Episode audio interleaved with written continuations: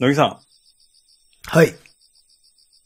これ謎謎じゃなくて、あの、うん。普通の算数の問題なんですけど、 ま、大変苦手ですね。大丈夫大丈夫。あの、皆さんもぜひちょっとい計算してほしいんですね。うん。算数の問題なんで。うん。 14-6。うん。マジで今、パッと出てこねえわ。 14-6なんですよ。 8。うん。これ、まあ、8じゃないですか。うん。この8を、どうやって計算したか、ちょっと、教えてほしいんですけど、ああ、プロセスか。そう、14-6だと、うん。 1の位が4と、4-6で、うん、繰り下がりになるんで、うん。 4と6の差が2なので、うん。頭の中でパッと10-2やって8にしてるんですよね。ああ、結構ふく複雑だな。複雑でもなるか。そう、繰り下がりだなと思った瞬間に差がいくつか考えるの。うん。うん。 1個だったらもう自動的に9だし、うん。っていう感じで考えるんだけど、これ娘が算数の問題やってて、うん。娘が、これどうやって計算してんのって聞いてみたら、うん。娘がどうやって計算するかっていうと、うん。 14-6うんじ。ゃんこれ、指一個出して、うん。 1の位4、もう数えるのね。1、2、3、4。うん。で、一回これを捨てるんだって。 ほう。つまり指を全部戻すの。うん。さっき4まで数えたじゃんうん。で ?14-6 だから、うん。 5から数えるの。5、6って指をまた2本折ると、うん。残り8本。うん。あだから答えが8。あ、あーとも、あたしに近いかもしれない、それ。あ、そう。私は、まず10にする。4引いて。残り2だから、おー10から2引いて8。おーあ、まあ、近いか。うん。まあ、要は、あの、なんつうの、2引く8は、一番早く出てくるのよ。覚えてるっていうか。はいはいはいはいはい。うんで、6は2と4っっていう感覚で覚えててんだよ。る。うんうんうんうんうん。そういうのあるね。そうそのこ組み合のわせが数字の組み合わせってあるよね。あるある。うん。 6は何でできてるかとかさ。多分その数字を解体した時の塊が人によって覚え方違うから。そうそうそう。だから結構こんなさ、単純な算数でも、うん。あの、人によって絶対答えの導き方違うよなと思って。うん。ああ、違うと思うよ、それは。う。うんん。それはもう幼少期の覚え方次第なんでしょうね。うん。なんか娘のその指の数え方、俺初めてさ、あの見たからさ、ああ。それはどういうことだなと思ったら、まあ、単純に差を数えてるだけなんだけどね。4と6の。なるほどな。それは確かに、統計を取ってみると、なんか、わかるかもしれないね。偏り的なものが。うん、ね。うん。どういう計算をしてると一番早いとか、なんか今後位が大きくなった時にもっと計算できるとかあんのかもしんないね。それこそ、あの、インド式区的なノリで、バカみたいな数、あの、バリエーション叩き込んでて、う割ともう、瞬時に出る人は出るかもね。それぐらいの桁だったら。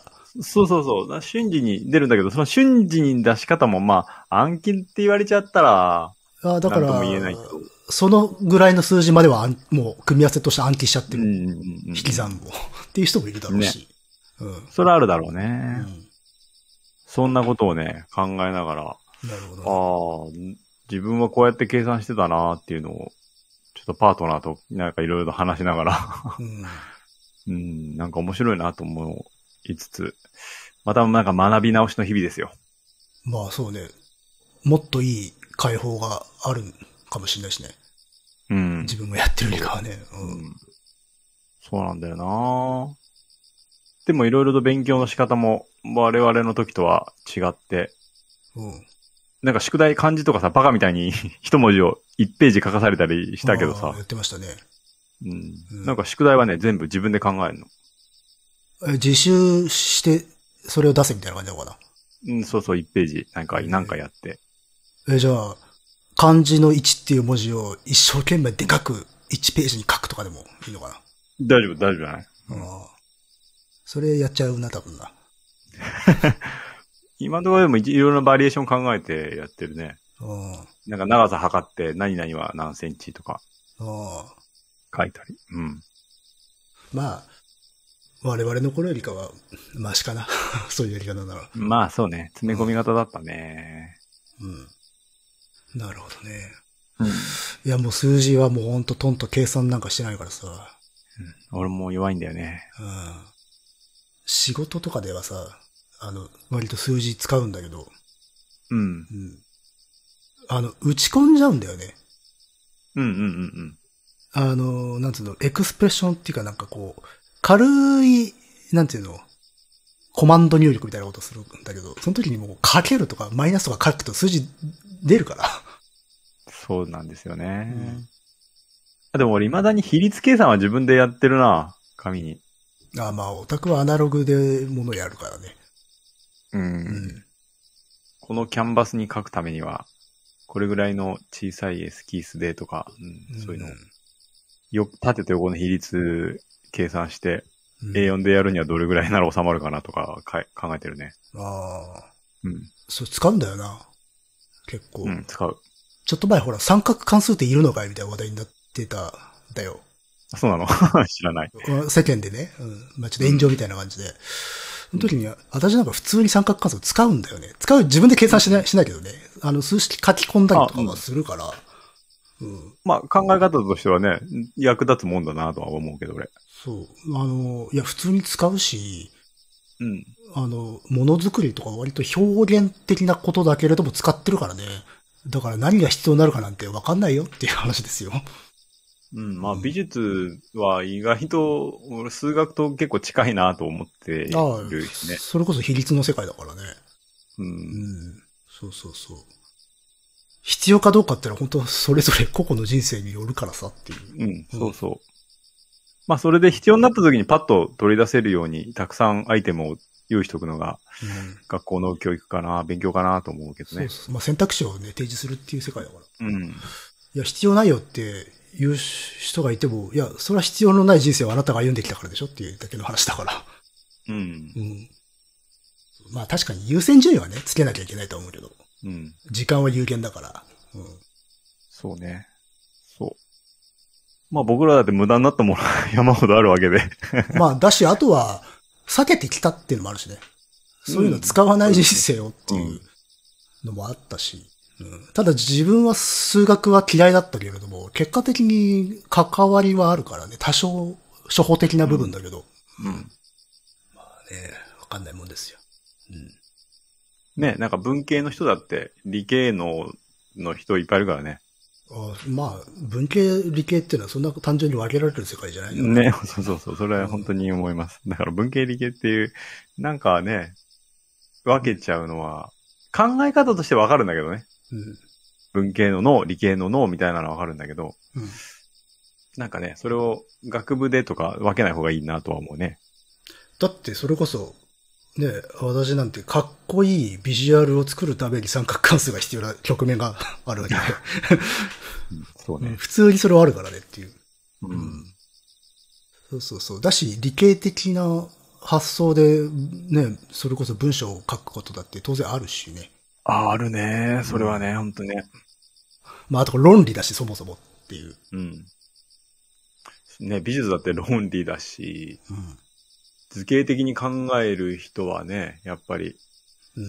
偉い 数学的な書き方をするしね。まあ、逆には数学が主戦場であったとしても、ある種、平べき的な部分では、ちょっとうん。定量化できないようなものもあるんだろうし、うん。うん。定量化できないっていうのは、あとあの、その時はね、一見できないっていうような、平べきはあるんでしょうから。うん。それはあんまりね、私は確かに極めて文系的な、まあ、ライフスタイルで やってきましたけど、でも世の中がその二つで分けられるとは全然思ってないですよ。ううん。んいやいやいやいや、いいですねいいですね。思わぬところ同感で。す。大きな話になってますけど。なりそうなので、この辺で始めましょうか。 うん。カエサルの休日です。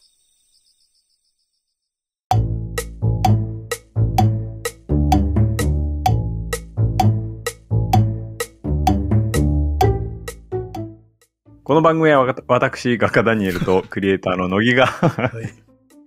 サイコロ振って、才能目のお題に沿った投稿をするトーク番組です。はい。はい。えー、メールがうんあるはずです。 100万通ぐらい来てますか。そうですね、もちろん。うん。画面が真っ暗になってしまったんですけど、これなんでえっ、と、こっちから見ると、 あなたフリーズしてますね。まあ、声は届いてますから大丈夫ですよ。 うん。ああ、そうう。うんんなんでだろうな。まったく。はい。これはまだ読んでいないはず。うん。えー、ダニエル様の、ダ、ダニエル 様、乃木様どうし、ましたルルですお。えー、新ウルトラマン回を楽しく拝聴しました。私はウルトラマンよりも怪獣好きなので、怪獣のデザイン、造形についてまずコメントします。乃木さんが忖度という表現をされていましたが、私たちは映像に出てくる怪獣、かっこ、やウルトラマン、かっこ閉じ、そのものではなく、これを忖度して、その向こうにある怪獣、かっこのアイデアを感じているのだと思います。映画の怪獣に漫画的な線を感じてしまうのは、映画の制作者と私との間でイデアにズレがあるのでしょうか例えば、ジャイアントスイングでガボラがぶん回される時には漫画的なデフォルメがあり、これは CG だから可能ではあるのですが、着ぐるみであっても、本物の怪獣であっても、あの形にはならないでしょう。こんなところに制作者の表現とこちらの期待するものの不一致を感じます。CG が特撮をアニメ化を可能にしても、私は特撮にアニメは期待していないのです。オリジナルを成田徹がデザインした際に必ずしも着ぐるみとして中に人が入ることを十分に検討していたわけではないようで人が入って操演できるように改変を加えながら高山良作が実体化していったと理解しています。ウィキペディアにも出ていますが、高山がアシスタントの美大生に、これは生き物を作っているのだからそのつもりで、と指示していたという点も重要だと思います。映画における怪獣のアップデートとして、私は CG によって、えー過去、人が入る過去閉じ、制約から放たれた怪獣が成田の怪獣を見せてくれることに期待していましたが、制作者の考えは違ったようです。あダニエルさんのようには熱量に乗れなかった私としては、もっと深くダニエルさんの成田表を聞いてみたかったですね。エースや太郎を期待されていましたが、怪獣、鳥獣のデザインががっかりなので、私はあまりピンときません。人の社会に紛れ込んだ宇宙人は表現が不適かもしれませんが、様々な発達障害を抱えた近い挙動になると想像され、コーヒーのエピソードなど、えー、斎藤匠はうまく表現できていたと思いました。ここをもっと掘り下げれば本来のテーマであったはずの、そんなに人間が好きになったのかを表現できたのではないかという意見には納得です。むしろ怪獣との格闘シーンはもっと短くても楽しめたと思います。乃木さんがオマージュがぎっしりでくどいと評されるのに同意します。詰め込んでおけば、観客の需要を満たせるということで、えー挑戦的ではないという意味で安全策になっているように感じます。一方で映画版の理解に本編、かっこテレビ放送版を知っていることが必要となる状況は、本編が我々の常識的な教養としての古典となっているということを示しているのかもしれません。例えば落語では、中心蔵や千本桜といった代表的な歌舞伎や、えー文楽のえー筋やセリフを知っていることが前提になっているものがかなりあり、下げがその、えーダジャレになってーうん。いるものもあります。かっこ、現在の上演ではこの前提がないので、枕で情報を補うなどしている、かっこ閉じ。うん。ウルトラマンがかつての歌舞伎の役割を果たしているのだと理解することもできそうです。えーコロナ禍も収束しておりませんが、お元気にお過ごしください。またの配信を楽しみにしております。ということです。ありがとうございます。はい、ありがとうございます。うん。あれかもね。なるほどなと思ったのは、その CG だからこそ、その、ひ人が入らなくてもいいという、最初の、なんていうのか、構想みたいなものが実現できるチャンスだったのではないかというふうに思っておられて。でも、うん今回の新ウルトラマンに関しては、人が入ってるかのようなものを CG で再現するというところで、そうでズすレねがあったっていう意見なるほどなと思ったし、あと、あれだね、あの、喋った後で、ちょっといろいろな人のね、感想とかを聞いてたらね、やっぱしその往年のファンっていうか、昔からウルトラマン好きだったっていう人たちの間でも二つ分かれてるっていうことを感じまして、あの、し片方は、あの、まあ、俺たちの好きだったあれだっていう喜び方。で、もう片一方は、今だからこそこれがやれたんじゃないのか、でもやってくれなかったっていう、いや進化系として見せてほしかったという意見もああるにはあったね。うんだから後者なのかな、ルルさんは。そう、そういうことですね。うん。そう、そこは多分分かれるんだろうなとは思ったけど。うんうんうん。なるほど。えーまあ、どっちが正解不正解っていう世界ではないとは思うけどね。うん。まあ、ハマるかハマらないかっていうところだよね、それは。そうですね。うん。まあ確かに、今だからこそ、訪問島にやりたかった怪獣デザインみたいなのもできたかもしれないですね。そうね。まあ、しかも、それこそ、あの、着ぐ、着ぐるみっていうかさ、に関してはさ、あの、ヒレはね、あれ、ジャック隠すためだったわけでしょ、かつては。うんうんで、それを消すことができたわけだよね、今回。うん。であるならばっていうところで分かれ道があったわけだね。うん。うん、そうですね。うん。なるほど。まあ、そして古典になってるっていうのはそうかもね。確かに。うん。まあだからこその、ね、新ウルトラマンであるわけだし、うん。うん、その、かい人が入っている感じを再び CG でやるっていうのも、うん。まあある種古典になっているっていうことを表しているかな。そうね。うん。うん。まあ、最新の技術使って歌舞伎やってるというふうにも見えるわけだよね。うん。うん。で、それがまあ、いいか悪いかっていうところではないんだけど。うんうん。なるほどね。うん。なかなか、あれですね。ウルトラマンを見てきた人って感じですね。そうですね。うん。えー、っと、そうですね。えー僕でもね、成田票っていうのはね、僕はできないんですよね。まあ、いわゆる、その、どういう人が作ってるのかっていうところにまで興味が及ぶっていうような見方をしてたわけじゃないわけだよね。子供の頃だから。そうです、そうです。ウルトラマンはウルトラマンとして、ね、宇宙から来たものであって、うんそのままの状態なので、ね、まあ、だからそれは前も話したけど、その、子供の頃にハマってそこから付き合い続けた人と、まあそうではないという人と、そうそうそうそうってそうい。ね違いはね、ありますから。 まあなんか、うん動物のデザインにケチつけるようなもんになってしまうので。そっか、動物に、のデザインにいいも悪いもないよっていう発 想で。そうそう。なんか神様もさすがに、なんかこう、ジャコウ牛は成功したけど、サイガのデザインは失敗したなみたいな あことは思わないわけで。ーまあじゃあ、非常非常にある種平等だというか、 公平な見方はしているってことか。そうだね。うん。うん。なるほど。で、エースや太郎が、を僕が期待してるのは、あいつらだからこそやってほしいっていうか、なんかあの、帰ってきたウルトラマンとか、セブンとか、あの、改めて見てみると、うん。やっぱもうあれでいいかなっていう感じなんですよね、僕は。ああ、なるほど。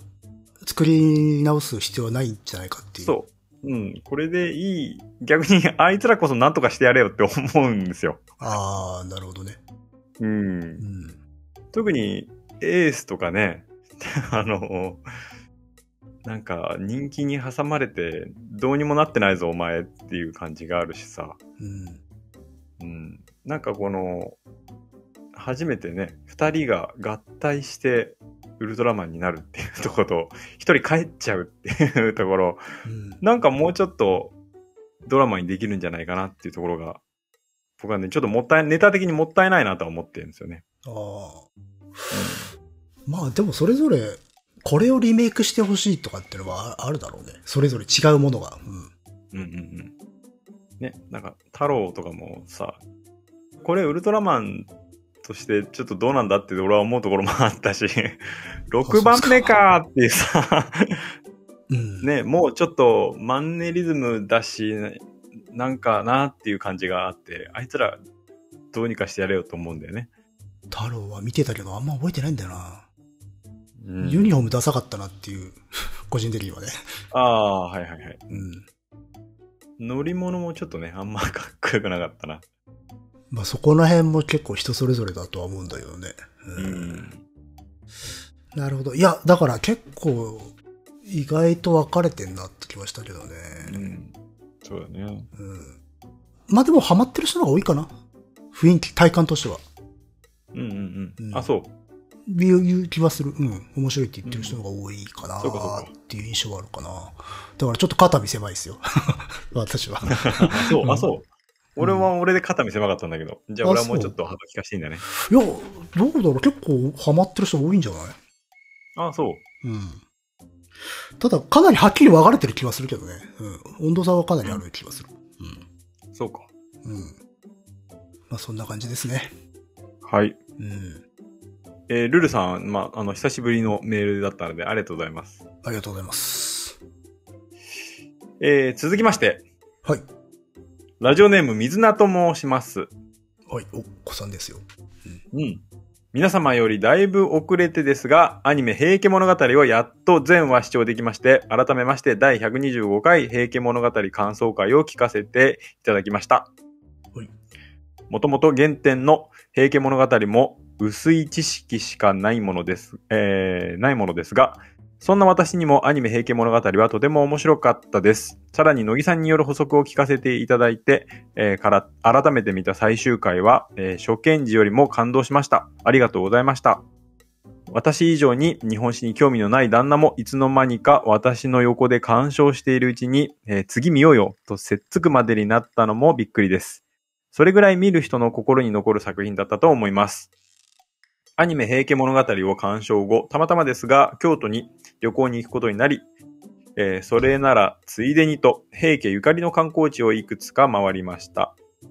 えーここが後白河法皇のために、えー清盛が建てた寺屋で、かっこ33間堂。うん。ここが、えー当時の平家の本拠地の中心屋で、かっこ六原三土。などとガイドよろしく旦那に説明しながら楽しく観光できました。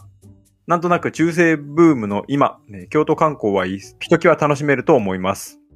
お二方も機会があれば、ぜひ京都へお越しくださいませ。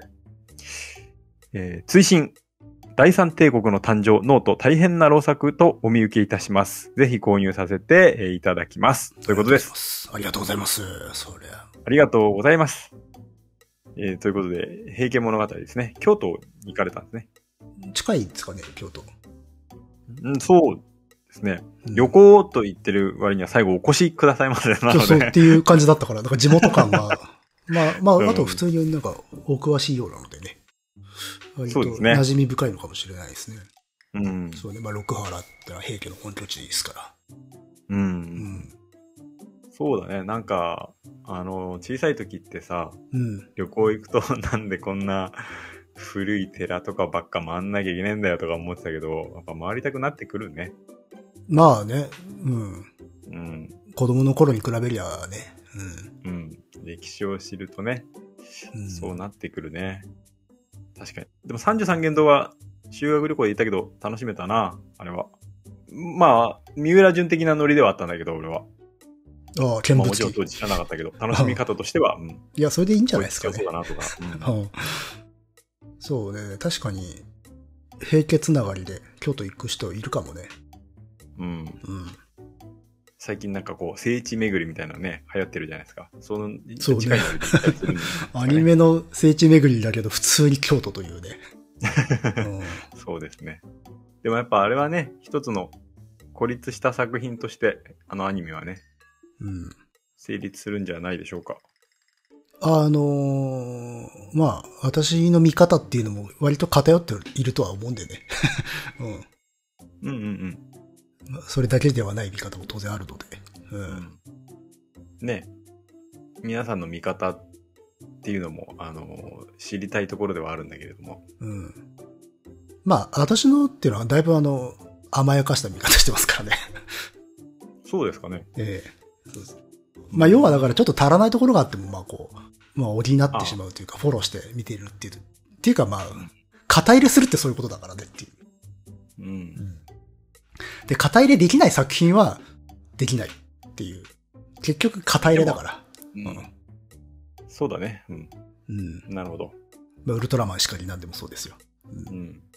まあ、歌詞のない作品ってないですから、そこをどう埋めていくかっていうところに愛があるわけだから。ううんん。なるほどね。それには だだいぶバックボーンが必要だけどね。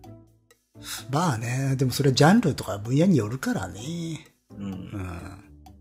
それこそウルトラマンのバックボーンだって相当な分厚さがあって、まあ、平家物語もそうだし、うん。うん。見て終わりじゃないっていうところは。うん。でも割とあれなんだよな。置いてけぼりになる感覚はあるんですよ。ああ。まあそれはその作品はそうだったっていうだけでさ、別にそうじゃないものを探せばいいっていう感じでいいんじゃないですかね。た。いやいやいやいやいや。だってどうでしょうだって自分全然こう刺さらないっていうかさ、ピン、あのピンとこないものってのは絶対あるわけだから、世の中。まあそうですね。そう、それに対してこう無理に入っていくっていう必要もないし。うん。うん。でも最近ちょっとほら、同調圧力的な感じになってるじゃないみんなが褒めてるこれ、ハマらないとダメみたいな。ちょっと強すぎんなって思ってるから。ああ、そうか。おうん 俺、多分、乃木くんほどネットに触れてないから、 うん。割と大丈夫だよ、俺。ああ、いや、それはだからいい状態じ ゃない、うん。うん、いや、やっぱ昔ほど、あれじゃん。なんかこう、ネガティブなこと言えなくなってはいるじゃん。うん、作品の感想とかでは。そうだなあのーうんうん、感想の言い方が難しいね。批評、批判する時の言い方が非常に難しいなとは思うけど。もうクソだとか言えないでしょ。うん、そうですね。うん。まあ、別にそんな勇気もないんだけどさ。うん。本当にクソだと思うことってめったにないから。まあ、あとは言う言う必要のないものだしね。そう、そうだと思ったものに関してはね。あの、うん。で触れなきゃ言ってたけど話で。うんそうそうそうそうそう。うん。いちいち言う必要がねえっていうね。うん。うん。いや、なんか割と結構ほら、それで炎上してる人いるじゃん。なんか。はいはいはい。いや、でもそら、その人の感想だしなっていうことで。うん。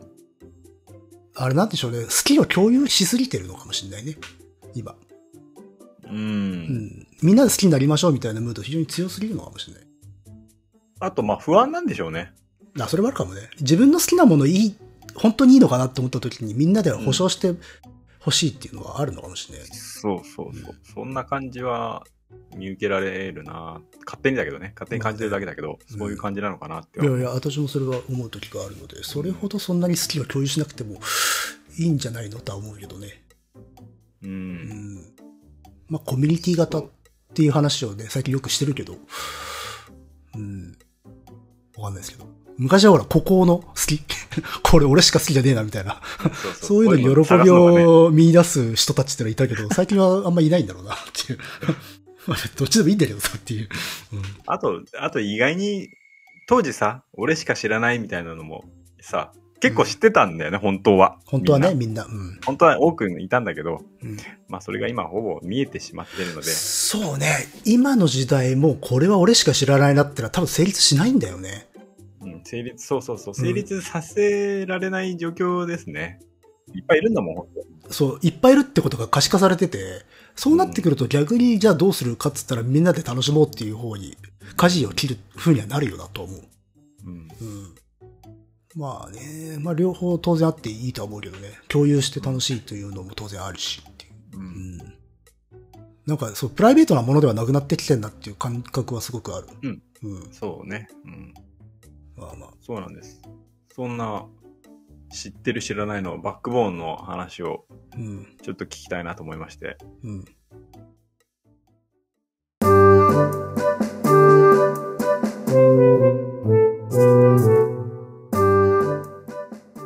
あのー、 タイガーなんですけどね。ああ、皆さんタイガー見てますか聞こえてこないな。僕は追いついてないですよ。 まだ序盤の方しか見てないでしょ。まだね、亀の事件が。 ああ、相当前だね。じゃあもう、全然こと動いてないですよね。 4月とかの分な。 あの、まあ、これネタバレもそうもないけど、頼朝知りましたからね。うわちょっと。早い。早い。ああ、ネタバレだ。ダメ だ。うん だって世間がもう死みんんだな死んだっ怒っててるよ、今。 言ってんだから。今みんな怒ってるよ。もう、これからって感じだけどね、でも、本当うんうん。でも楽しく見てますし、ほんと時間があったらね、見たいんだけど、うん。パートナーと一緒に見てるんで、なかなか二人一緒に取れる時間って考えるとね。そうね、確かに、毎週毎週見るってのは大変よね。うん。そうなんです。なんか、毎回さ、ほら、タイガーだとさ、いろ んな、ちゃちゃ入れる人とかもいるじゃないですか。この時代はこうじゃないとかさ。交渉とかね。交渉とか。うなんかどうなんですか今回は。ん。どう、えなんかあー、の、うん。最初の方を話したけどさ、うん。もう、そういう、今回の大河のノリっていうのは、ある程度序盤の方で、いろんな表現で、演出で説明してるから、そこまで厳密にいかなくても大丈夫かなとは思うんだけど。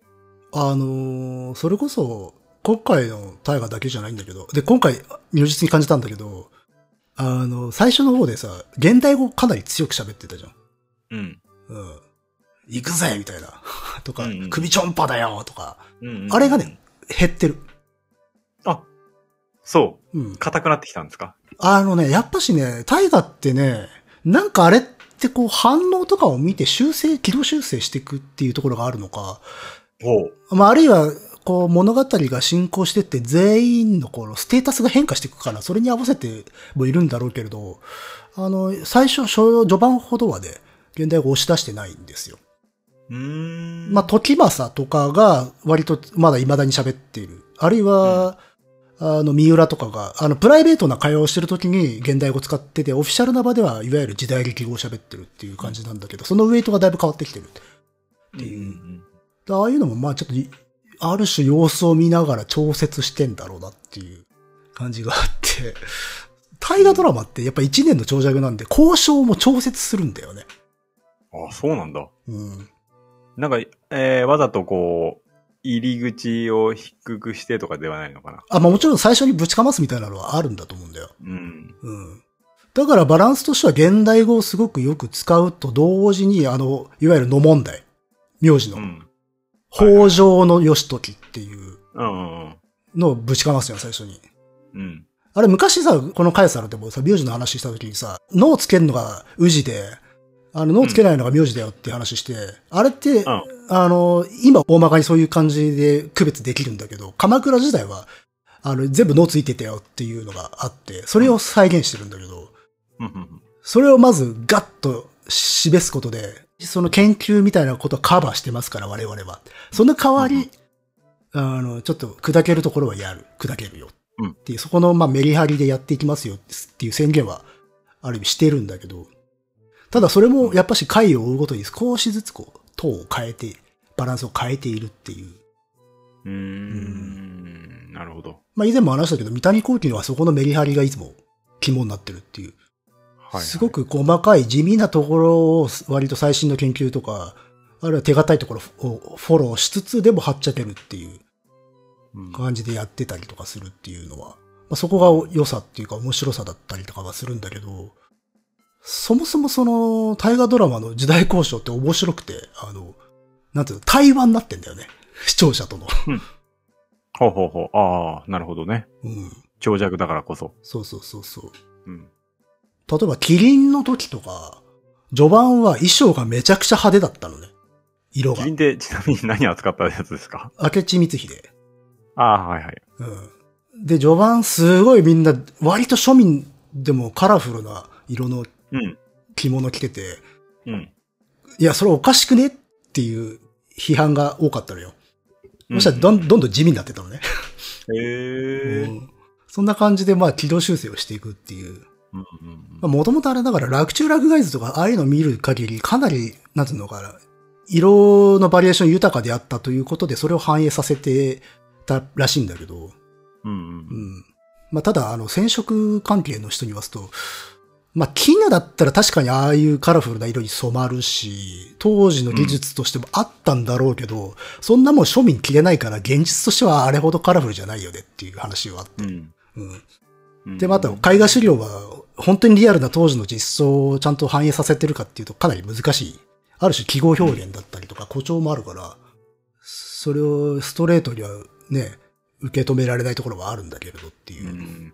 絵画を参考にすんのは俺どうかと思うな。んあ、そう。絵画とかを参考にするじゃんうん。あれ図だからな。そうそうそうそう。昔の、特に日本はそうじゃん。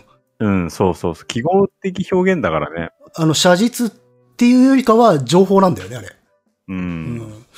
だからまあ、そこは差し引かないといけないかなと思ったんで、私もだからキリンの時は違和感を覚えました。うん。そしたら、だんだん普通になってったっていうあ、そうなとんこだ。ろとか。あと、それこそキリンだと、あの、縦膝女性が縦膝で座るっていう、それも最初かなり批批判があったんだけど、まあそこは押し切ってっていうか、まあ、いや、実際そうだったんだよっていう知識が広まるにつれて、こう、沈静化してって、定着したんだけど、うん。あれなんかもね、実は昔からやりたかったらしいんだよ。NHK は。うん。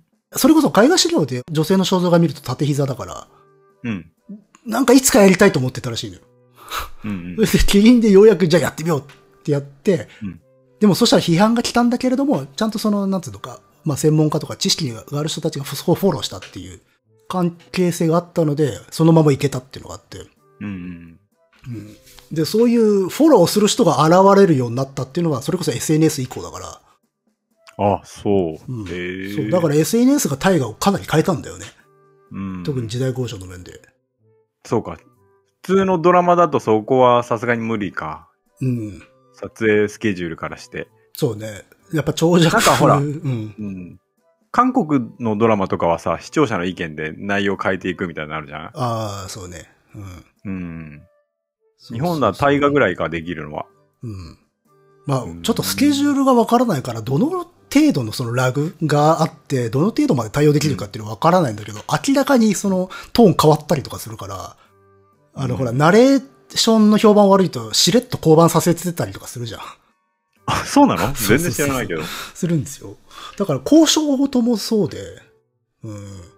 だから、まあ、縦膝は、なんか前々からやりたかったって話聞いたときに、そういうネタいっぱいあるんだろうなっていう。うんうん。実はこれ分かっててやりたいんだけど、まだちょっと視聴者の反応を鑑みるに難しいかなみたいなうんネタがいろいろあるんだろうなと思って。そうか。うん。視聴者のレベルでは、 これはまだ無理だみたいな。 いやまあそんな偉そうなタイこプでのはない国民のレベルでは。あのー、だって、なんだろう。よく活気だと言われてるのは真田丸ぐらいからだって言われてんだよ。うん。それはいつ頃ですかえっと、いや、ちょっと前で2000年代入って、何個か前だよ。だからそれこそ三谷幸喜の脚う本で。ん。で、その時はね、何が違ってたかっていうと、時代交渉の先生がツツイッターアカウントを開設して、開設してたんだよ。へえ、ああ、なるほどね。要は言い訳ができたの。うんうんうんうん後でフォローするみたいな仕組みがそれで出来上がったんで、最初、例えば視聴者が、え、これ何これって思うような表現が出てきたとしても、後で、いや、これこれこうなんですよ、みたいなことが、フォローができたっていう。うん。うんうん。それによって、まあ、SNS で情報共有して、で、実はこうでしたっていう、そそういう、まあ、史実であるとか、まあ、知見みたいなものがある程度早く、こう、普及させられるっていう、 パッチを当てるみたいな仕組みが出来上がったんで、いろいろやれることが増えたっていうのがあって。で、そういうのができる前は、昔はもう本当に視聴者は、その、自分が読んだ本の知識でしかもの、あの、考えてないので、うん。うんみんな文句しか言わないわけ だよね。わーっつって、うん。でも今は出たとしても、まあ、な、何がしかのそのフォローが入るみたいな仕組みができてるうん。ところでだいぶ変わってきたなと思って。うん。まあ、クレームが言ってても、受けてるサイドが言わない限りわかんないしな。そうそうそうそう。昔だったら。うん。東証とかでしょだって。東証とか、うん。あとはもうけしからんって言ってるだけっていう。お茶の間で言ってるだけだったっていうところであったあ、あしとはまあ、新聞で投稿欄みたいなのあるか。うん。うん。だからまあそうやって歯がゆい思いをしたっていうところもあるんでしょう。うん、ただもちろんね、カバーしきれてないって普通にまだ至ってないところもあるんでしょうけどね。う。うんん。それこそ、あの、イダテンの時は結構ボロクソ言われてたもんね。 あ、そあの、ななんか、東京の、それこそあれか、お東京オリンピックぐらいの時代のうん円形、うん風景が映った時のに、あの、この型のバスはないとか、この色の、 この鉄道は走ってないとか、そういう、要は鉄道だとか、そういう当時のそういう乗り物に詳しい人とかが、めちゃくちゃ突っ込みまくったっていうことがあってう。う、ーん。さすがにそれはまあもう、いいいんじゃないかと思ってたんだけど、うん、そういうのもあるからね。伊達の時はちょっと、な、そういうのがすぐバレるってのは気にするべきだよね。近い時代ほど難しいんだよ、交渉って。あ、情そ情報多いから、あの、判明してることが多いし、あと、下手したら時代によっては覚えてる人も多いっていう。う。うん。だから、リスクが高い。う。うんん。だから結構そういう、なんていうのか、コミュニケーションが存在してるっていう 分野で、実は。うんうんあれは正確にやりゃいいってもんでもないわけじゃん。実際だってドラマのそうですね作劇上限界あるし、う。うんん。まあ単純にほら、わかんなくなっちゃうしね。やりすぎるとね。うん。うん。これよく言われるけど言葉がまずね、おかしいんだからさ。うん。うん。当時の喋り言葉で再現したらわからないし、っていうか普通に鎌倉時代ぐらいになってくるともう高校表現、再現できないから。う。うんん。そうね。いや、性格であったらいいわけじゃないわけで、そこにまあ表現があるみたいな話はしたね。このそ間ねうそ。うそうそう、してます。まあたびたびちょっと断片的にはしてるんだけど、うんただ面白いなと思ったのは、その、ある種流動的でやるっていう。うんう。ん。なんか流れを見てやるっていうのがあるんだなっていう。うん。うん。最近だとそれこそ戦国時代とかなんかがネタになってくると、甲冑なんかも NHK は多分ここら辺である種知見を持ってるんだけど、まだ踏み出せないんだなみたいなのを感じたりすることがあって。うん。例えば戦国時代だと統制具足っていう鎧があるのよ。うん。あれ多分戦国時代って聞いた時に最初に想像する鎧。うん。あの、鎌倉時代とか平安時代だとさ、あの、脅しって糸を、網網のさ、うんはいはい、はい。割と派手な、カラフルなやつじゃん。うん。けど戦国時代の鎧と聞くとさ、イメージとしてはもう鉄板剥き出しみたいなイメージないですか。うんうんうん。はいはいはい。うん。あの、割と簡素な作りで、なんかより実践的に見えるっていう、あれ統制不足って言うんだけど、戦国時代って言うと昔はもう自動的に統制不足だったんだけど、うん。統制不足って実は戦国時代のかなり後期、天正以降ぐらいから作られ始めて、普及するのってうん文禄ぐらいなんだよ。あ、そうなんだ。そんう。だから、戦国の乱世、軍友割拠の頃っていうのは実は統制不足っていうのは出てこないのが自然なんだけど、はい。でも戦国時代って言うとみんな統制不足のイメージあるから、あありますね。うんうん。そしたら、真田丸ぐらいから、うん。とか、あと官兵衛か、黒田官兵衛の時とかも、なんか知んないけど、あの、序盤は出てこないんですよ。うんうんうん。はいはいはい。で、え信長とか秀吉とかっていう、そういうビッグネームが出てくる頃になると、そいつらが統制不足来てるみたいな表現になってんだよね。うんうんうん。要は、田舎の人たちはみんな割と古めかしい銅丸とか腹巻きをつけてるんだけど、あの、シティの最先端の,、うんあの戦国大名たちは統制具足をつけてるみたいな設定になってて、うん、それ本当はだから統制具足はもうちょっと後の時代なんだっていうことを表現したいんだけど、完全に排除してしまうと、あの、クレームが来るんじゃねえかっていうんで、折衷案で出し、やってんのかなっていううん。感じがあったので、なんかこう、ある種、苦闘が感じられるというか。うんうんううんん。まあ、そうですね。視聴者レベルがどれくらいかってことですね。だから間取るみたいなところがうんあるのか。なっていう。まあ実際だからその序盤の、真田丸の序盤の時に、にタイムラインとか見てたら、なんか統制具足が出てないから時代交渉おかしいみたいなつぶやきをししてるのを見かけたんで、いやでもこの時期だったらまあそんなに多くないんじゃないかなっていうふうに思ってたんだけど、うんやっぱそこは伝わってないから、で、そのことは制作側も分かってるんだろうから、そういう中途半端な やり方をしてるんだろうなと思って。う。うんん。まあ実際地域差もあったはずだから、普及の度合いが。うん。だからそうやってその、みんなが持ってるイメージを全部壊しちゃえば、それは離れちゃうことになるから、うんどうにか離れさせないように、でもまあある程度突き詰めていきたいっていうところで、こうね、大変なんだなっていうのをね。うんうん。うん。そうか。これから難しくなってくるな、さらに。うん。でも、だからすごく創作的だなと思ったよ。逆に。うん。その、受け手がどう思うかってことを考えて調節するっていうのはもう完全に創作の一種じゃん。うん。でも交渉って創作ってイメージないじゃないですか。そうですね。まああくまで事実かどうかみたいな、うん史実かどうかを突き詰めるかどうかっていう選択なのかなと思いきやそうではなくて、あくまでやっぱそれは表現手段の一つだなっていう。うん。なんか、そうですね。僕は割と創作と思って見てるんだいやよ、ね。で、いいと思うんだよ。うん。うん。その、まあ、まあ、もちろん前提として全部を再現することは不可能なので、うん。不可能だし、あとそれによって物語の理解とか共感が阻害されるならそれはやめた方がいいし。うん。うん。何せあれは現代劇なん ですよ。所詮。うん。そうだよね。う。うんん。ただまあ、この味付けというか物語の世界設定の中の一つである、要素の一つであるってことよね。時代交渉っていう。うん。で、そこの、しかもほら、度合いっていうの、さじ加減って人によって全部違うじゃん。うん。ここまではいいけど、ここからはダメみたいなラインがもう個々人で違うものなんだかうん。ら、うん。私は割と緩い方なんですよ。おう意外にそうなんですね。あ、でもそうだよね。。そうそうううん乃木くんはだから、その、これ聞いてる人は、割とこう、乃木くんがこう、時代のこととか、いろいろ歴史詳しいから、そっちサイドかと思いそうになるけど、うん。制作者サイドですからね、どちらかというとね。あの、思考としては、見てる思考としては、なんて、同情的なところはうんあるよ。はいはい。うん。うんそこはやっぱ違うなとは思います。そこはまあ無理だよなとか思って見てるもん。うんうん。そう、制作サイドとして見るか、ね、その時代交渉とか、そういうところで見るかで、また変わってくるそうそうそうそうなと思うし、うん。あと、大前提として知識量が人によって違うじゃないですか。うん。私だって自分で見てて、ここおかしいなとか思うところもあるんだけど、全然気づかないところだとかって当然あるわけだよ。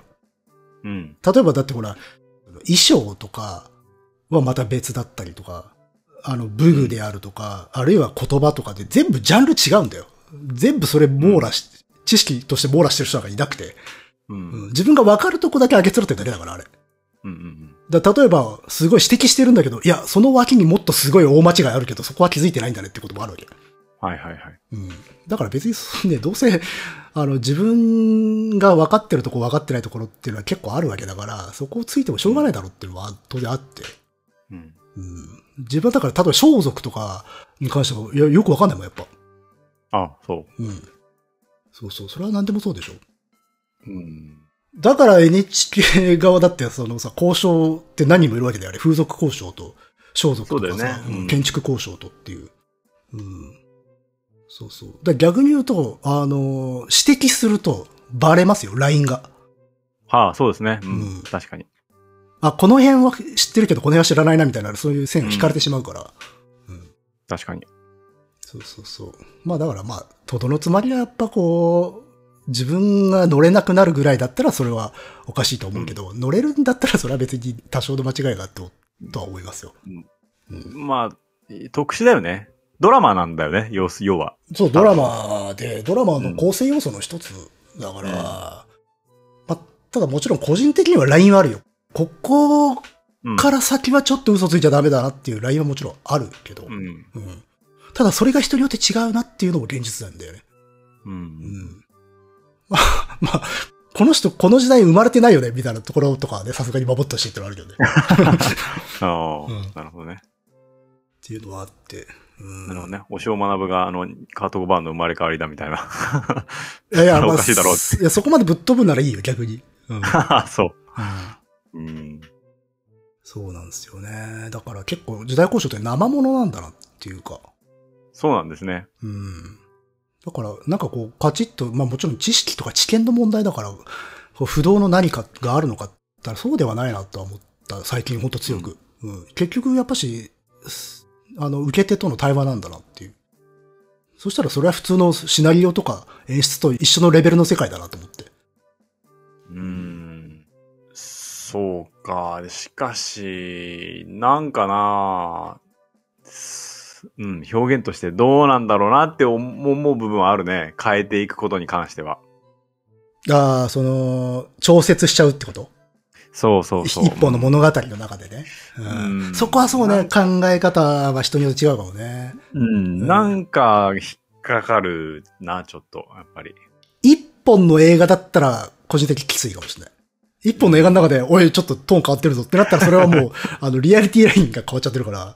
うん。た、そうでもね。大河ってやっぱ長尺だから、あんまりし序盤のノリは覚えてねえっていうのもあるんだけうど、んあ、まあ、そうか。うん、ちょっとそうね、受け止め方変わるかもしれない、そこは。うーうんん、ちょっとやっぱ、それ、制作する方として考えたら、うん、なややもやるとこはあるな、うん、俺いや、わそのもやるのもわかるわ、それは。うんやっぱし、守備一貫っていうかさ、一貫した世界でやってほしいよなってのがあるけど、ただやっぱし、うん、生物なんじゃな いですかね。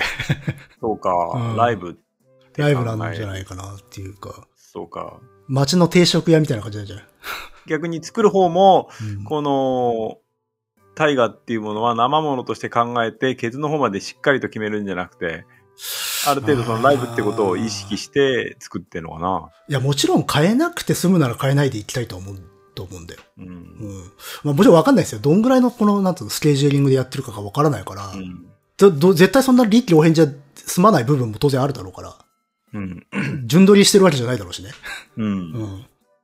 でも、なんかちょっと最初と違えなっていうことは多々ある。うん見てて。うん。ああね。なるほどな。うん。そうそうそう。なので、交渉っていうのは、割とこう、楽しみの一つではあるんだけど、あんまし別にこれやったからダメとかっていうのは、個人的にはない方です。う。うんん。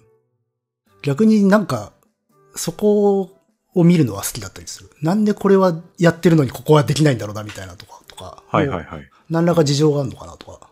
うん。まあ、あとはほら、見栄えがまずは優先だしね。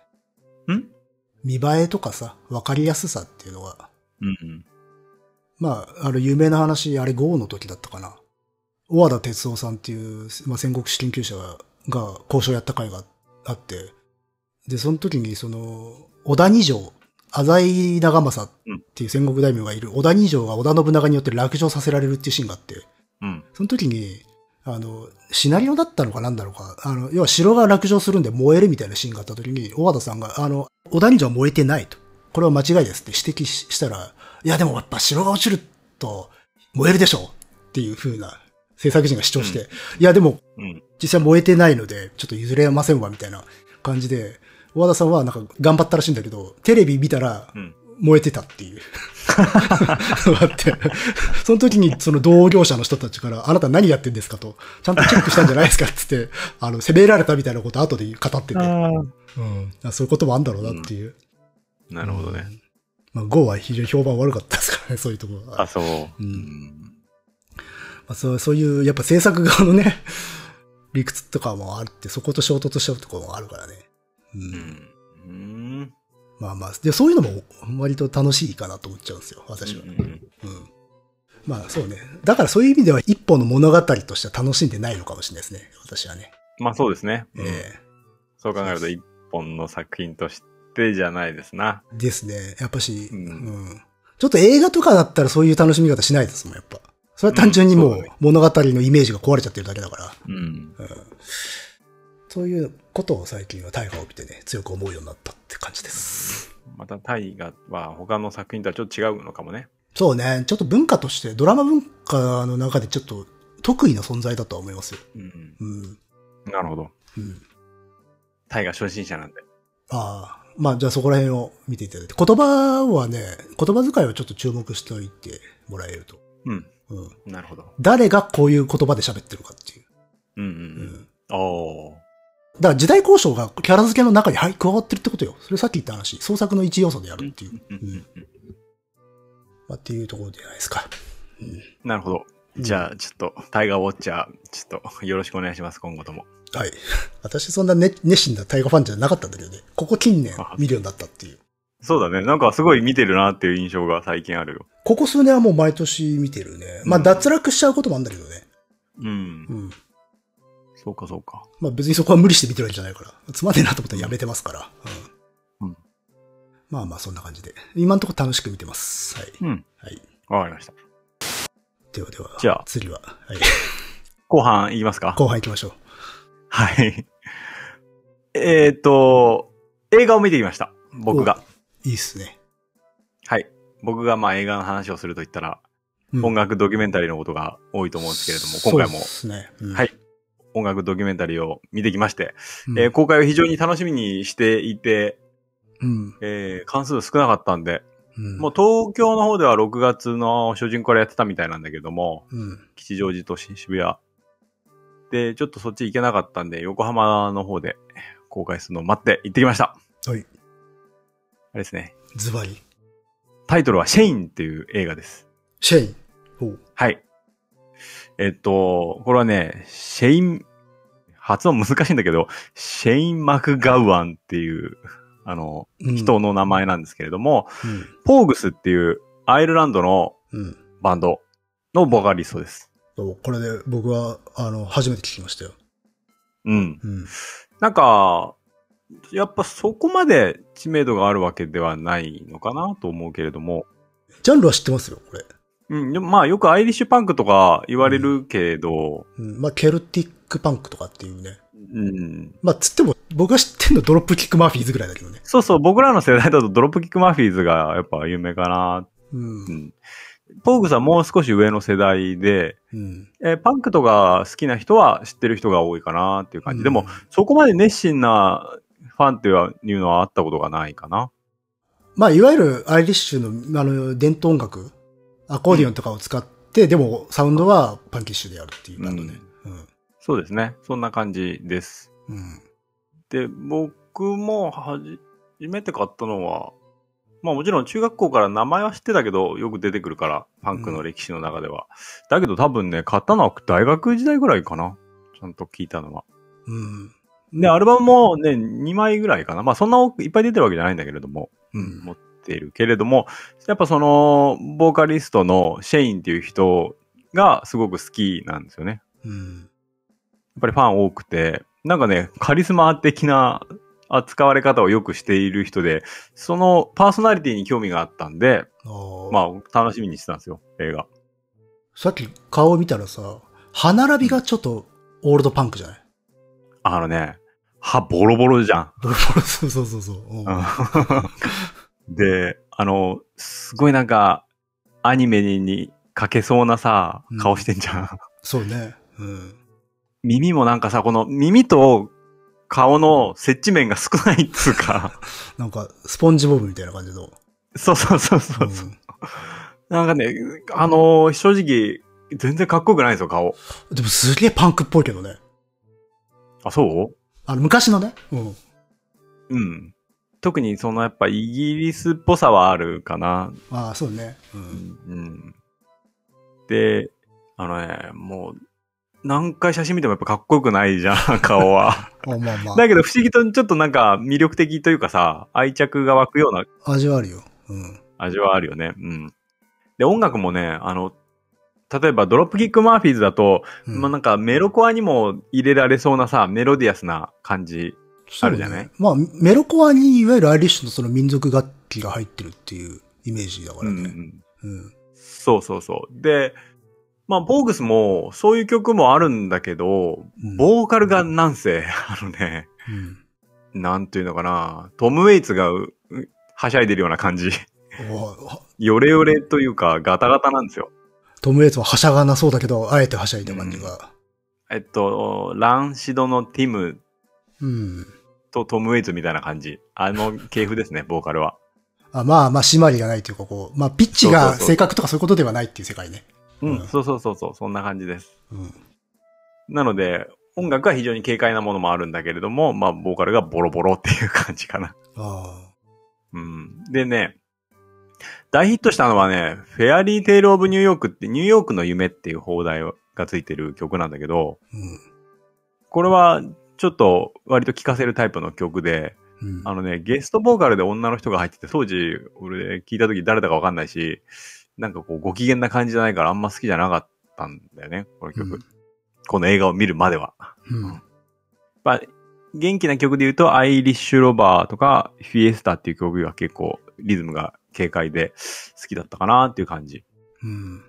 うん。で、えー僕もだから、CD はもちろん聞くけど、なんせさ、詳しい情報とか映像とかあんまり見たことがないから、詳しい資料もね、そんなないし、なので、あんまり詳しくは知らなかったんだよね。うん。で、あの、この映画のトレーラーが出た時に、この、シェイン。うん。まあ、飲んだくれってことはすごく有名なの。とにかく。あおう。シラフでいるのを見たことがないぐらいの感じの人なんだけど、うん。えーっと、トレーラーで見た時に、5歳でアルコール、おう。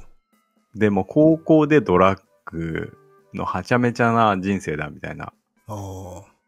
うん。パンクなんだね。ああ。うん。その、この破天荒な、で、めちゃくちゃな、けど愛嬌のある、この人の一生なのかな。まあ、まだ死んでないんだけどさ、うんこれまでの反省を描っているのかなと思って、まあ、やや、こう、バカテンションをうん期待していったわけです。うん。でね、監督がね、ジュリアン・テンプルっていう人で、うん。あの、結構音楽ドキュメンタリーとかを結構撮ってて、あの、ピストルズのグレートロックンロールスインドルとかうん。を撮っている人で、あえっ、とね、なんだろう、特徴は、ちょっと偶意的なアニメを差し込むことによっていろんなことを説明しあて、あ、なるほど。したりするのかな。で、グレートロックンロールスインドルの時もそんな感じだった。うん。うんあのラストシーンは結構、うん名ラストだと思いますけれども、アニメーションの。うん。で、まあそんなこともあって、あと制作がね、ジョニー・デップなんですよ。まあそう、ああ、なんかそうか。まあ彼はね、バンドもやってるしね。うん。基本はね、ジョニー・デップが、えっ、と、シェインにインタビューしているような感じで、あ、本人も出てくんの出てくる出てくる。うん。で、あのー バカ映画だと思って行ったんだけど、うんあのー確かに、さっき言ったようにね、もう、小さい時から、 えーアルコール依存症になったりとか、もう5歳ぐらいでタバコを吸ってたりとか、うん。大変な人生なんだけど、まあ、あの、アイルランドの出身なんですよ。うん。まあ、育てるのはイギリス本土の方なんだけど、うん。で、まあ、非常に貧しかったと。電気が通った日のことを覚えてるっつってたからね。ああ、そのレベルか。うん。トイレはもうないから、外で。うん。うん。で、とにかく貧しくて、まあ、百姓暮らしみたいな感じで、一家は。うん。で、もうみんな、とにかく飲んだくれていて、 うん。もう、周りの親戚の人も、もう、5歳だとか6歳の時に、の少年にウイスキーを買い与えるような 奴らです。すさんだ環境だったんだな。うん。で、まあ、週末にはもう歌って踊るみたいな、そんな貧しいアイルランドの、えー家庭で育ったシェインさんなんですけれどもね。まうん。あ、アイルランドって言うと、ジョニー・ロットンとかもアイルランド人なんでね、家系としては。ああ、そうか、血筋はそうなのか。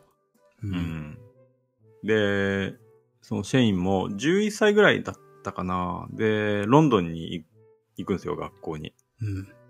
で、そこですごいいじめを受けるんですよね。うん。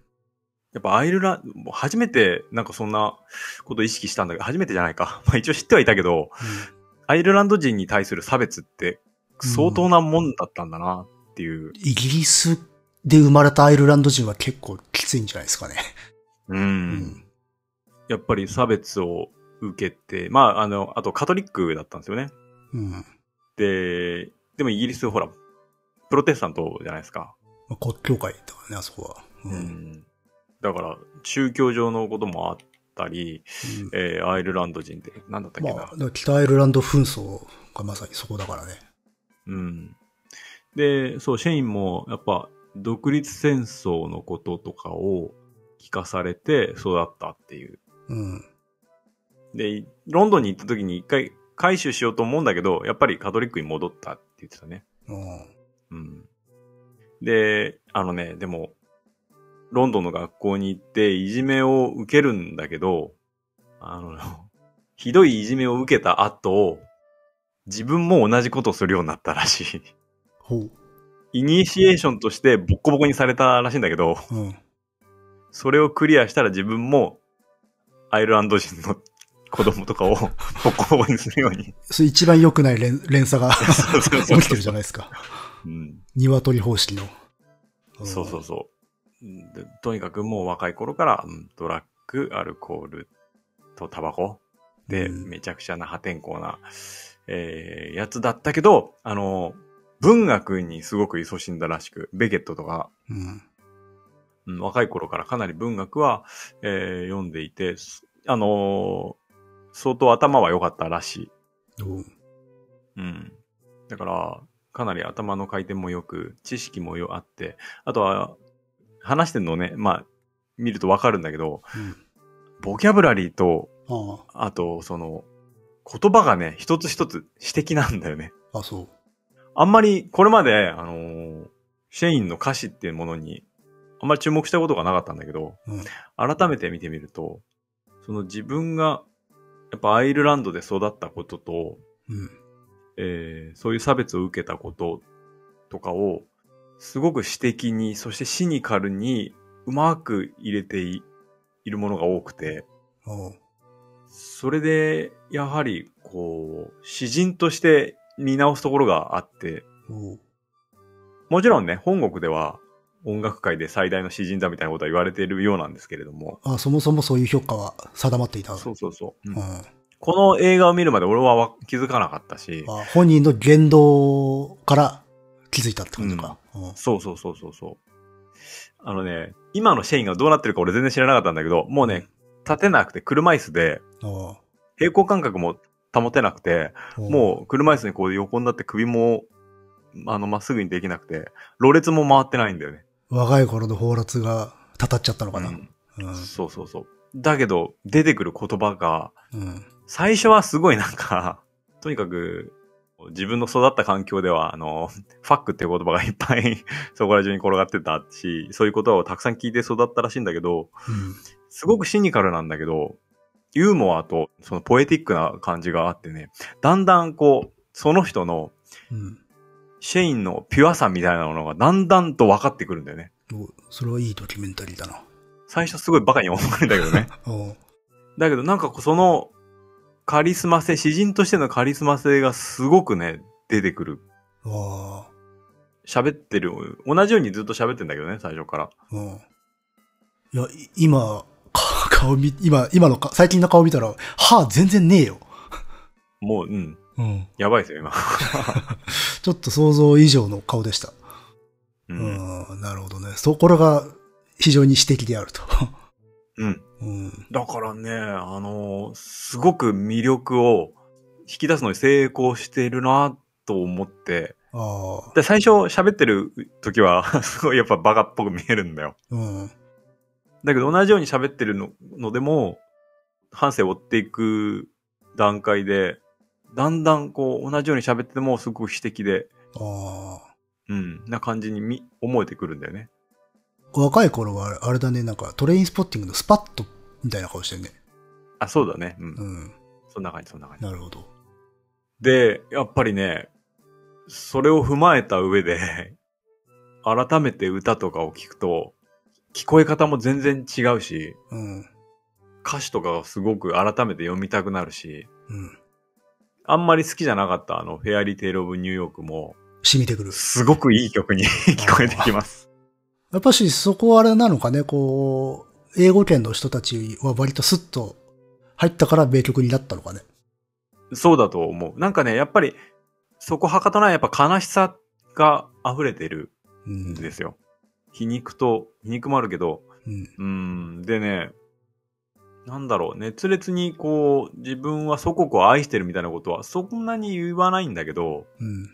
なんか、純粋な祖国を愛する気持ちみたいなのが伝わってくんだよね。それは、決してこう、政治的なものというよりは、うーんと、なんつうのかな。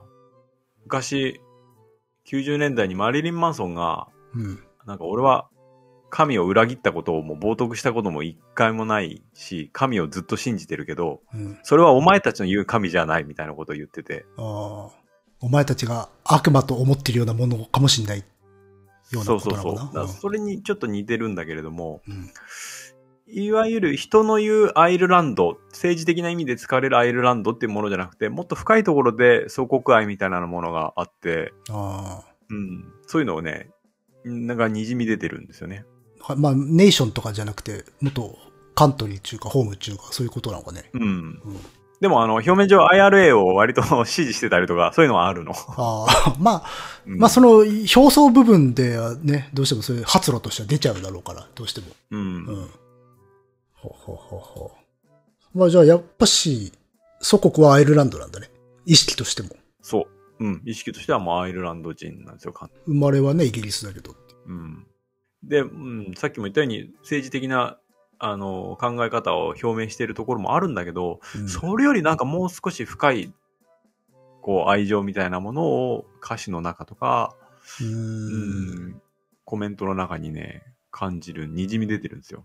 そこってすげえ難しいとこだよね。あの、同じナショナリストでも実は全然、あの、感じている、うん。その祖国違うっていうこと、まあ往々にしたんじゃん。日本でもそうだし。うんうんううんんあなたの言ってる祖国はすどっちですかっていうのはね、ただ感じることですけど。うんなるこの人はだからもうちょっと、まあ、土の匂いっていうところなのかうね。んうんうんうんその、言葉とか枠組みとかではないところう。ん。ううん。ん。フードとかね。うん。そうなんですよね。うん。だから、 ここ、最近ちょっと、オーグスの歌詞を改めて見たりとか、あと今、アマプラで聴けるんで、割とベストアルバムとかは。あ、そうなんだ。うん。えー、聞いてみようプか。ライムミュージックで聴けるので、ん結構聴いてますね。うん。なかなかね、あそこら辺の空気感ってのは我々にはちょっとなかなか計り知れないところがあるからね。そうそうそう。知識とかじゃなくてっていう。う。うんん。で、あれです、映画の最後の方で、シェインの還暦パーティーみたいなのがあなって、で、一応音楽フェスティバルみたいな感じになって、有名人とかいっぱい、アイルランドに関係するミュージシャンがいっぱい来て、ポーグスの歌を歌ったり、で、ギター弾いてるのジョニー・デップでしたね。おー豪華だな。うん。歌ってるのは U2 も、 ボノ来ましたね。あーボ ノあー、すげえな。ボノアイルランドですね。そうだね。うん。そう。あと、なんか、字幕出なかったけど、多分、多分ニック・ケイブだと思います。あの、顔が 印象的なんで、あうんニック・ケイブと一緒に、あポーグスの曲をシェインが最後一曲ちょっとギリギリ歌えたかなっていう感じ。じゃかなり大御所なんだね。扱いとしては。うん。うん、、で、そうそうそう、あのー大統領が来て、おーステージに。それで、あの、国民栄誉賞みたい、的なやつを、なんか授けてたね。あうーん。まあじゃあそれなりにアイルランド、アイリッシュからは支持されている人なのね。うん、そうなんだね。あんなにひどい放埓な人なんだけどね。それがちょっとあの、面相っていうか人相にも現れちゃってるんだけどね。うん いや、もうぜひ、あの、検索してもらいたいんだけど。あの、どの写真見てもシラフじゃないよ、これ。目トローンとしてるし、どれも。うん。そうそうそう。もう、うんあの、映画の中でも、シラフの時はないと思う。そんでね、あうんのね、なんかね、笑う時にね、って笑うんだ。 汚らしい感じだから。うそうそう。んそう、汚らしいんだよね。 それ、ね、あの、予告で、この笑ってるとこ入ってるんで、 うんあの、見てもらいたいんだけど。これが何十回も出てくるんですよ。もう。いやいや。いや、でも確かにこれは味のある顔かもな。うん。うん。いやーもうね、かっこいいですよ、本当に。ああ、でもすごくあれかもな。コマーシャルじゃないパンクって感じすんな、そうなってくると。うんう。ん。愚直に、これが、しか術がないから表現してるっていう人間のギリギリな感じっていうのがあるのかもしれないな。う。うんん。はははでも文才はあったのね。はい。相当なうん。詩人ですね。うん。で、やっぱもう、結構もう最後、 あの、泣きますよ、これ。あ、本当うん。いい感じにまとまってくれてるんですか死んだわけではないんだよね、でも。ん死んだわけではないんだよね。生きてる。あ、死んだわけではないです。ううんん。あああ、最近歯入れたんだな。 あ、そうなんだ。うん。よかったよかった。あうん。なのでね、もう、ドキュメンタリーとしては、すごくいい。あ、よかった。うん。だから、かっこいいパンクみたいなのとは全然違いますね。なんあかあクラッシュみたいな、割と硬派な感じとかは全然ない。クラッシュはなんか健康な感じするもんね。クラッシュって健康じゃうんん、やっぱり。あの、健康でかっこよくて硬派。真剣に音楽やってるじゃん。ある意味 でう。ん。あの健康 に。うん。そうそうそうそうそう。で、それよりは、なんかピストルズとかの方に近い。ああ。あ、で、ピストルズにやっぱ相当影響を受けたみたい。うん。でもなんかピストルズより切実な感じするね。このパッと聞いた感じだと。ピストルズはもうちょっとなんかいろいろと、いろんな要素が付きまとっちゃってるところがあるじゃん。外部的なものが。うん。うん。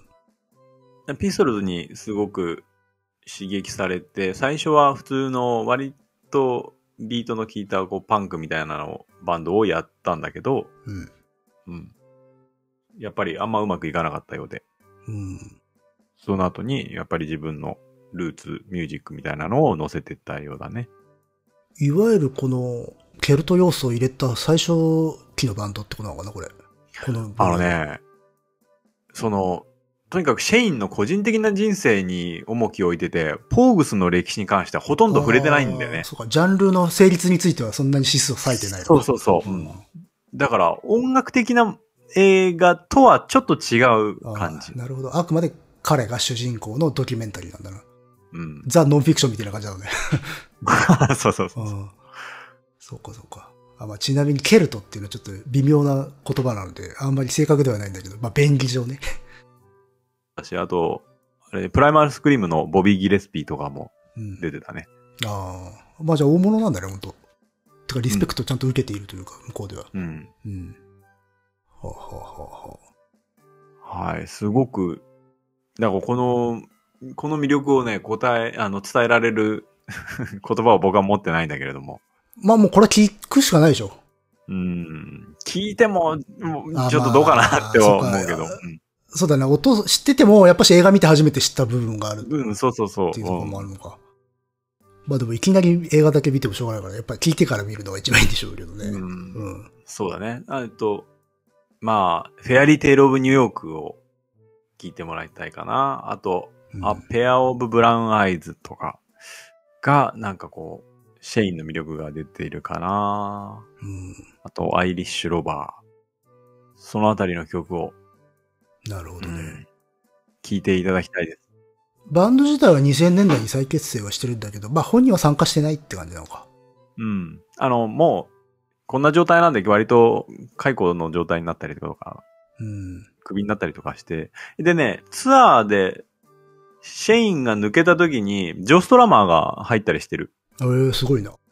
あの、ジョストラマーが割とこう、ポーグスに好きだったようで、まあ、で、うん。で、あの、シェインが、まあ、ドラッグかなんかで解雇された時に、うん。あの、一時的にジョストラマが入って、その時の経験を生かして、後の、あの、メスカレロスに生かしたっああ、なるほどていう経ね。緯がある。はあはあはあはあまあもともとね、そのトラットとかワールドミュージック的な思考があったうん。人たちだからね。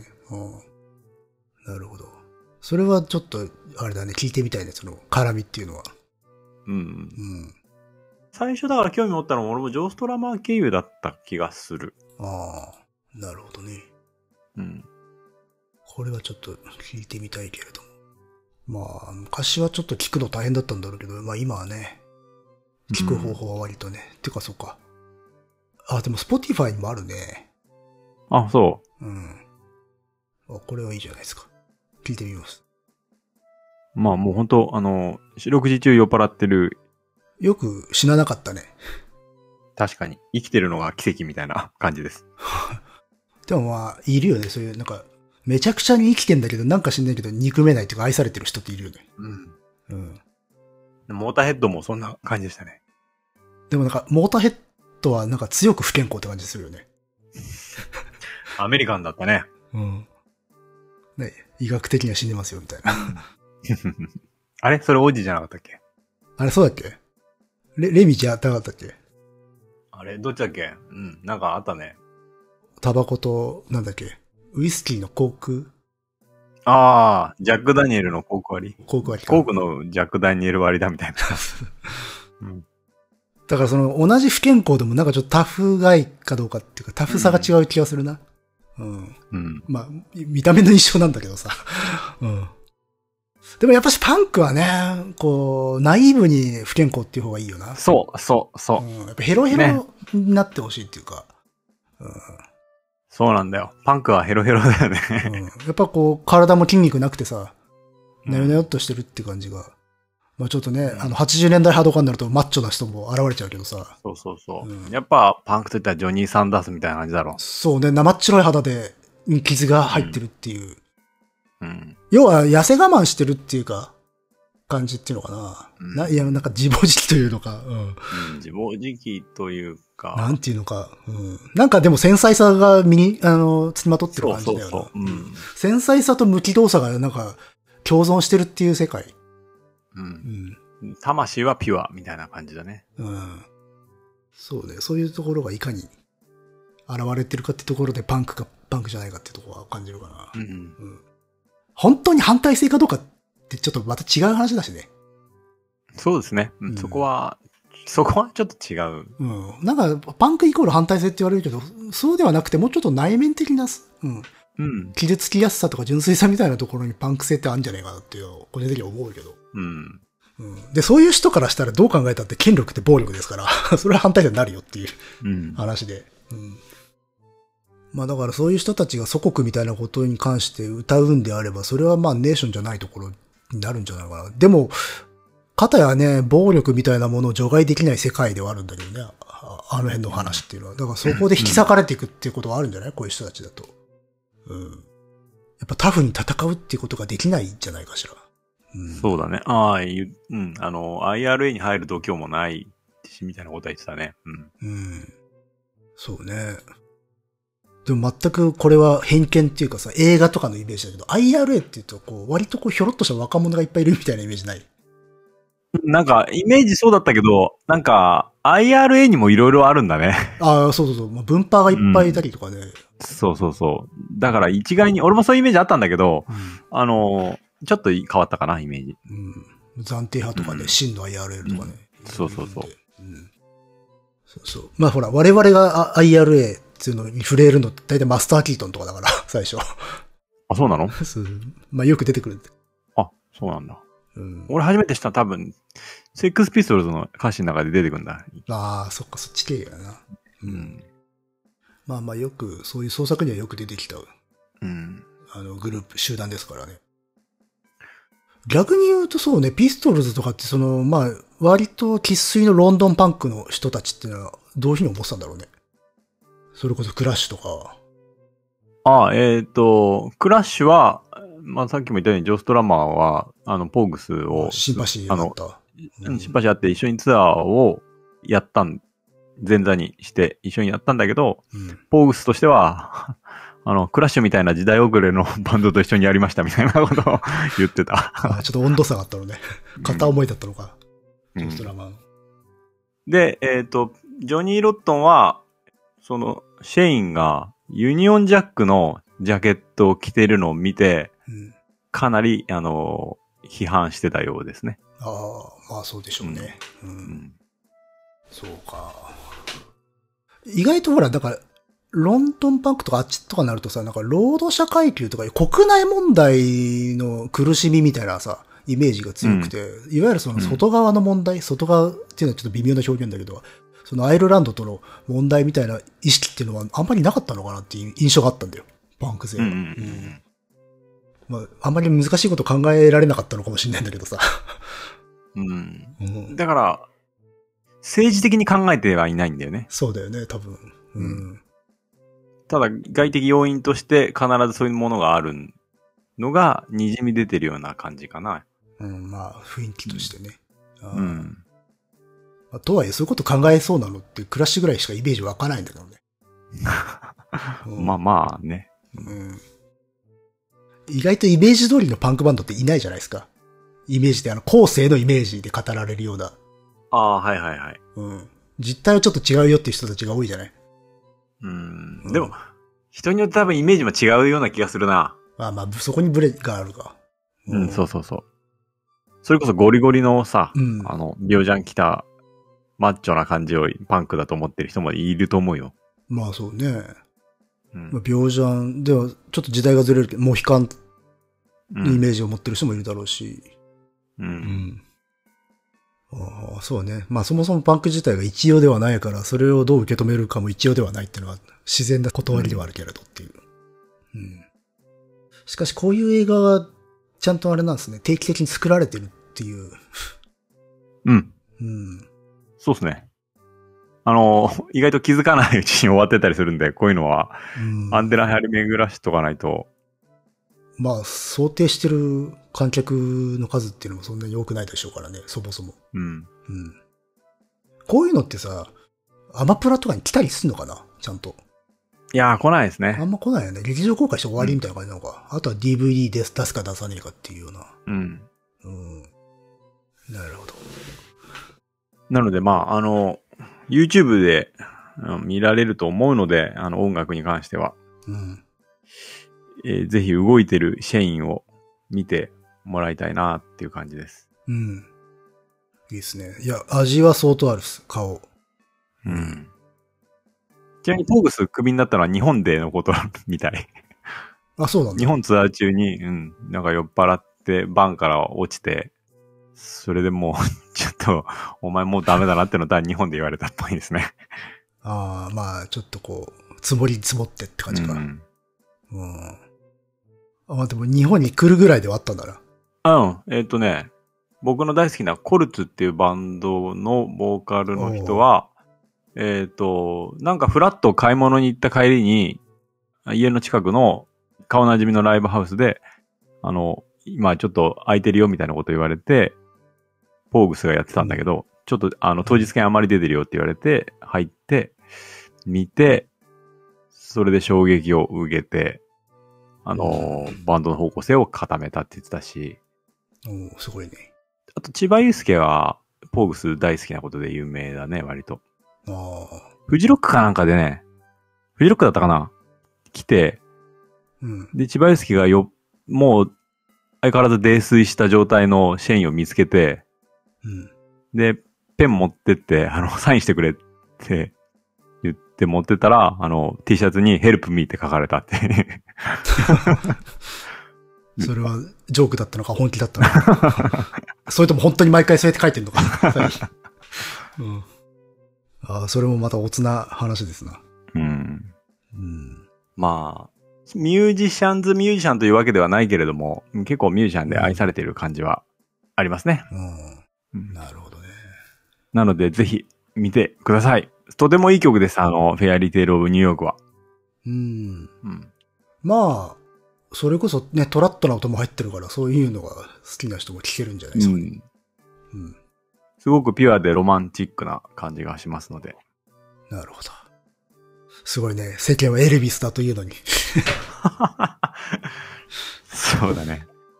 ああ片隅でやってるわけですよ。そうか、エルビスか。エルビスも、まあ見に行きたいけど。うん、まあまあ、あれ、あれはね、あれは、まあドラマっていうか、うん。演じてるだけだからね。はい。うん。これを機に、ちょっと一曲ぐらい聴いてみてはいかがでしょうかはい。はい。とても面白いドキュメンタリーでした。はい。はい。今日の後半はこんな感じで。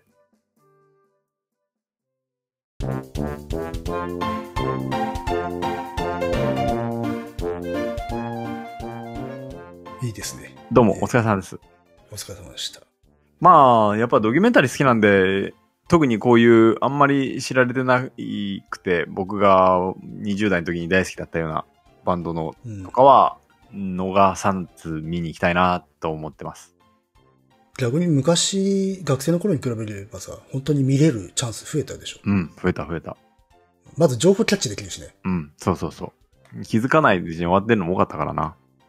うん。 情報源ドールだけみたいな時代があったわけじゃないですか。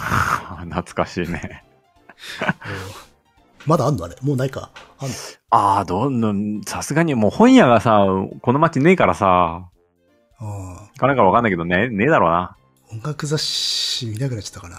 うん。うん。まあでもちょっとトラットなものが好きなので、聞いてみますね。うん。うん。もう、最近ずっと聞いてますんで。日本だったら何でしょうね。ソウルフラワーユニオンみたいな感じなんですかね。 どうかな ななんだろうね。チェリーコーグスとかは、近い、うん、かな、まあ、かなり、チェリーコーグスはパーティー系だけど。うん。うん。なるほどね。うん。まあ、じゃあちょっと曲を掘ってみますよ。はい。 Spotify あるってのはでかいね。い。はい。もう、野木くんにもおすすめです。これは。うん。そうですね。聞いてみます。まあ、こんな感じですかね。 今回は。 OK です。いいっす。じゃあ、えー、っと、また、音楽ドキュメンタリーあったら、需要はないけれども、紹介していきますね。ないことはないと思うけど、まあ。 うん。いやー今回もポーグス知ってる人が何人いるのかなーって感じです。うん。同胞、同胞いないかな、同胞。いるでしょ。確実に。これまで、バードマンとか、バッドブレインズとか、ダムド、あと、ストゥージーズうん。うんと。か、いろいろと取り上げたけどね。今んとこ同胞いないですから。でもなんか結構反応というか、聞いてみたっていう人多かったよねああ、そう前とか。 いや、もう、だとしたら嬉しい。うん。うん。えーご意見、ご感想とか、同胞だぞという方、 えー、dice.caesar.gmail.com、dice.caesar.gmail.com までお願いします。お願いします。はい。乃木くんのノートの方もぜひよろしくお願いします。はい。それじゃあまた。